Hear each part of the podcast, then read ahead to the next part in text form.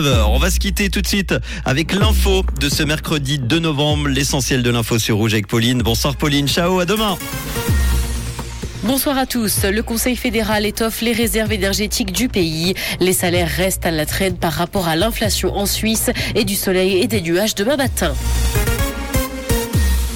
Le Conseil fédéral étoffe les réserves énergétiques du pays. Il a approuvé aujourd'hui le recours à des groupes électrogènes de secours pour l'hiver. Il devrait apporter une puissance totale de 280 MW. Le pays pourrait également se doter de réservoirs de stockage de gaz. Pour couvrir les coûts, un crédit supplémentaire urgent de 31 millions et demi de francs pourra être demandé au budget 2022, un montant qui doit permettre de financer le groupement de groupes électrogènes de secours notamment. Économie, les salaires restent à la traîne par rapport à l'inflation en Suisse. La hausse pour 2023 représente près du double des augmentations de salaires accordées en 2022. C'est ce que montre une étude de l'UBS. Elle ne devrait cependant pas permettre de compenser la hausse des prix. La perte moyenne de salaire réel dans le pays devrait se chiffrer à 1,8% en 2022, soit le plus fort recul enregistré depuis 1942. Plus inattendu de millions de francs sur la ville de Genève. De nouvelles estimations annoncent des rentrées fiscale inopiné de 27 millions de francs. De quoi réduire le déficit prévu au projet de budget, mais également créer de nouveaux postes. Cette nouvelle estimation est basée sur une enquête menée auprès des entreprises genevoises.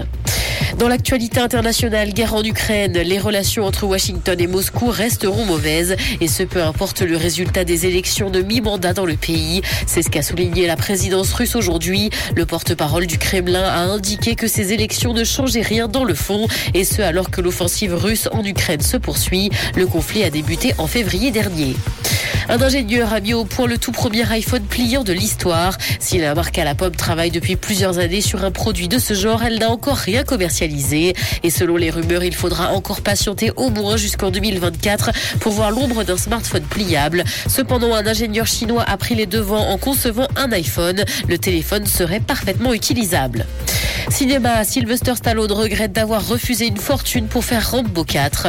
Alors qu'il travaillait sur Rambo 3, on lui avait proposé de reprendre le flambeau dans un nouveau volet. En tenant compte de l'inflation, le cachet proposé à l'acteur équivaut aujourd'hui à 85 millions de dollars. Le comédien a cependant continué à incarner John Rambo en 2008 et 2019. Il fera beau demain matin malgré la présence de quelques nuages dans le ciel. Côté température, le mercure affichera 13 degrés à Lyon et Yverdon ainsi que 14 à Morges et Montreux. Bonne soirée à tous sur Rouge. C'était la météo, c'est Rouge.